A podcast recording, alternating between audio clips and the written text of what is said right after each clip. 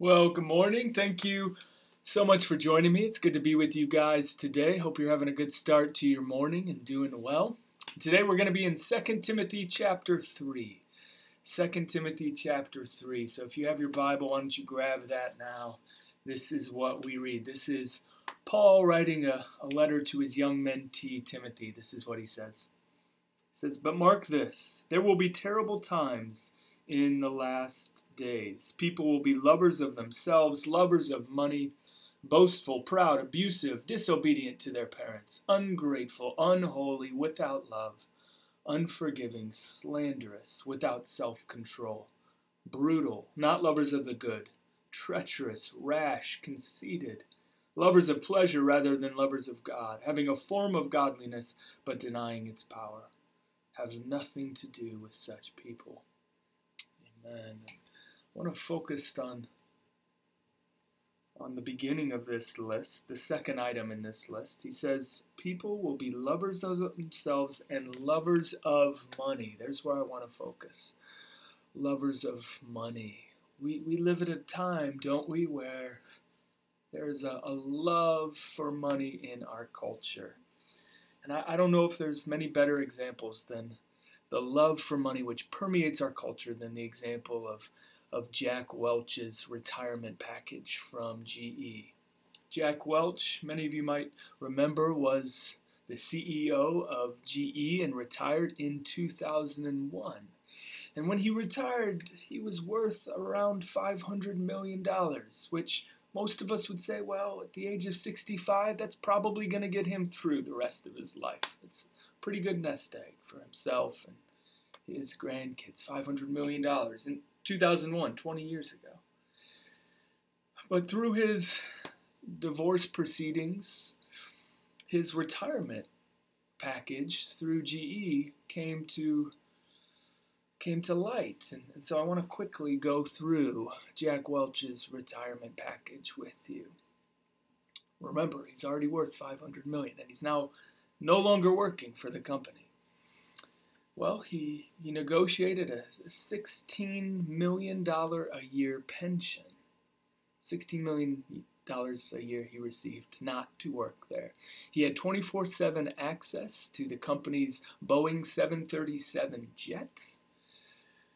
GE paid for a $15 million apartment for him in New York, and they bought all of the furniture for the for the apartment or the, the condo as well. He had a $9,000 a month food and wine bill that the company picked up. He spent $9,000 a month just on food and wine. And that didn't even include his, his expenses that uh, he, had from eating out. So this was just eating in his house $9,000 a month. He had a, a $2,000 a month clothing budget that GE picked up. They paid for floor level tickets to all Knicks games for him, and they paid for box seats at all Yankees and Red Sox games, which why would you need both? If you're a fan of the Yankees, you hate the Red Sox and vice versa, but they paid for both for him. His retirement package was estimated around $400 million in 2001. And so here's, here's why talking about the love of money is so hard because many of us, we, we hear those numbers, we hear those figures, and we say, well, I'm not a lover of money. I mean, I don't spend $9,000 a month on, on food and wine. I don't spend two grand a month on clothes. And so I'm, I'm not a lover of money. But you know, that's not it's, it's not a great comparison because the, the, the reality for everyone listening right now is none of us have access to that kind of money, to that kind of power. I mean, who is to say that if we weren't put in that position that we too wouldn't spend money that extravagantly, that excessively? Who's to say that if your salary wasn't bumped up extra 50 grand, extra 100 grand, extra 500 grand that, that you wouldn't spend much more lavishly than you do right now. You, you cannot look at, at someone's car, someone's house, and determine whether they are a lover of money or, or not. And, and furthermore, you know, some people who love money the most are the most frugal, the most cheap. They, they love so, money so much they don't enjoy giving it away.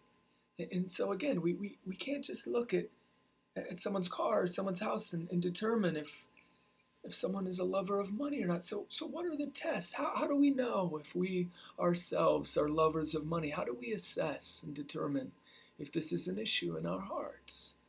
Well, I love what one pastor said. He says there's three tests. And so let's look at these three tests quickly. He said the first test is, is the test of contentment. You know, are you content with what you have? You know, I know we're in the midst of a pandemic and some of us have, have lost jobs or hours are cut short, so you might say, I'm not very content right now with my financial situation. But but you know, if you look back over the past five, ten years, would, would you say that you're on, on the whole, that you have been rather content with your financial plight? Or, or would you say that, that you're constantly thinking about the, the new car that you want to buy, the new home that you want to purchase, the new phone or the new TV that you want to buy? Are you someone who's always thinking about the next biggest and best thing? Are you never just satisfied with what you have? Are you always looking around at other jobs to try and find one that pays just a little bit higher? We have to, to first see if we pass the, the test of contentment. Are you someone who's on the whole content with your financial situation? The second test is this Do you play the comparison game? Are, are you always comparing your possessions and, and your salary with other people's? Are you okay with, with your car until your brother pulls up in his brand new truck and suddenly you need a newer car as well? Are, are you content with your phone until someone at the cubicle over from you shows you their phone and you're like, okay, gotta up my game? Do you, do you play the comparison game where you compare your clothes to other people's clothes, your shoes to their shoes, your truck to their truck? If we're constantly comparing our possessions, our money with others, it's a sign that there's a love of money in our heart. And then, thirdly, here's the third question we have to ask ourselves Do you, do you honor the Lord with what you have? In other words, are, are, are you a generous person? This is a big one.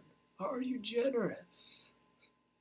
Not, not simply do you tithe, which of course is important, but you know, when you hear of a need, before just steamrolling rolling ahead and saying, well, someone else is going to take care of that need, do you, do you take some time to just pause and say, wait, is the Lord asking me to help meet this need? Is that your default reaction when you hear of a need within the church and in the city to, to pause and say, God, are you asking us, our family, are you asking me as an individual to meet this need?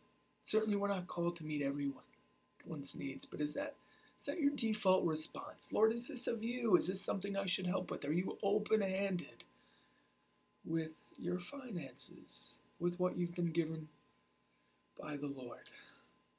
So these are the three tests. Are you content? Do you play the comparison game?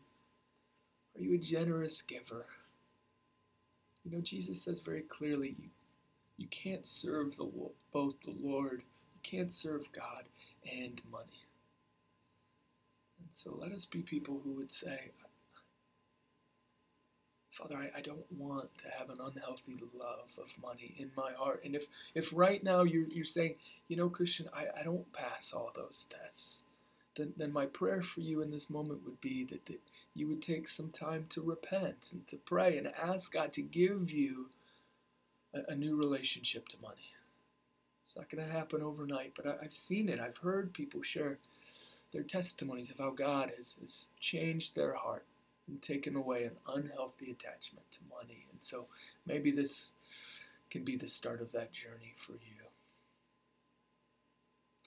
Thanks, church. I hope this was was if not encouraging, then then then convicting. If that was the Lord for you, I, I hope the Lord spoke to you this morning, and, and I'm really great, grateful that you listened. God bless you. All right, here we go. Um, still not there.